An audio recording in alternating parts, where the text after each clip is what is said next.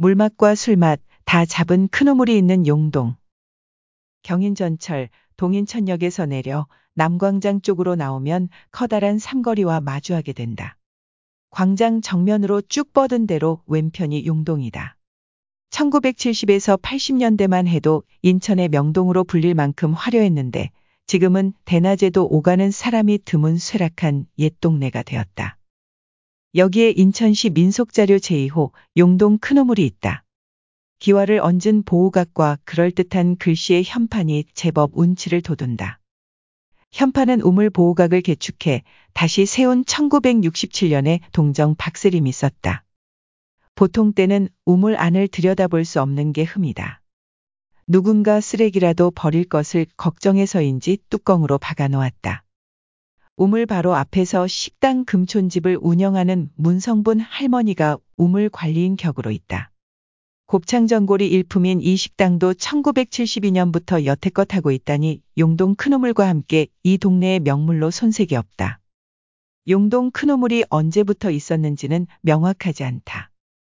우물 안내판에 적힌 내용을 보자. 1883년 인천 개항 무렵에 현재와 같은 우물로 조성된 것으로 전해진다. 원래는 자연 연못으로 물맛이 좋고 수량이 풍부하여 상수도가 보급되기 전까지 인천 시민들의 식수로 사용되었으며 광복 후 수도 사정이 좋지 않을 때에도 인천 시민들의 생활용수로 활용되었다. 우물의 크기는 지름 2.15m, 깊이 10m고 우물 내부는 자연석과 가공된 돌을 둥글게 쌓아 만들었으며 지상에 노출된 윗부분은 원형의 콘크리트 관으로 마감하였다. 우물을 보호하기 위하여 1967년 기와지붕에 육각형 정자를 건립하였는데 현판은 인천 출신의 서예가 동정 박세림이 썼다. 우물은 군부대에서도 길어갈 만큼 수량이 풍부했다고 한다.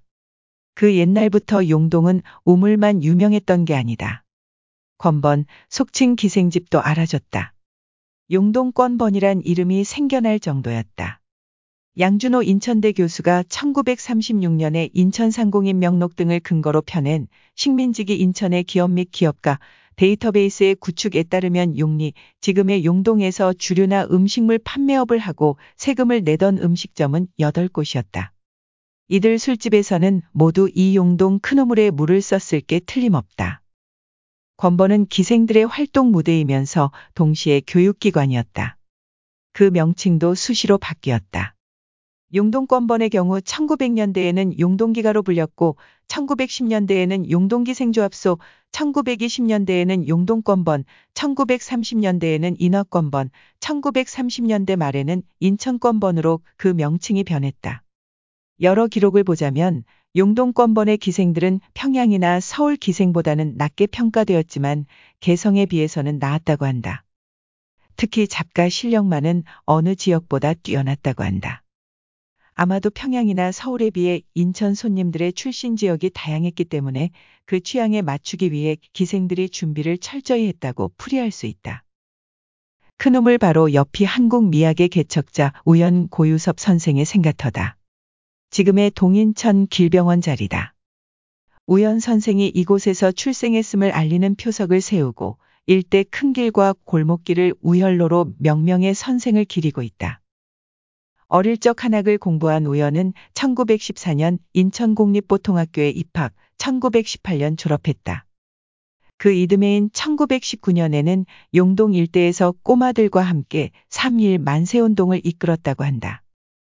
당시 우연히 그려준 태극기를 들고 만세를 부르며 동네를 뛰어다녔다는 구체적인 증언도 있다. 흑인 시인으로 불리는 배인철의 형인 배인복은 당시 8살이었다. 용동에 살던 그는 우연히 준 태극기를 흔들며 동네를 두 바퀴째 돌다가 경찰에게 붙잡혔다.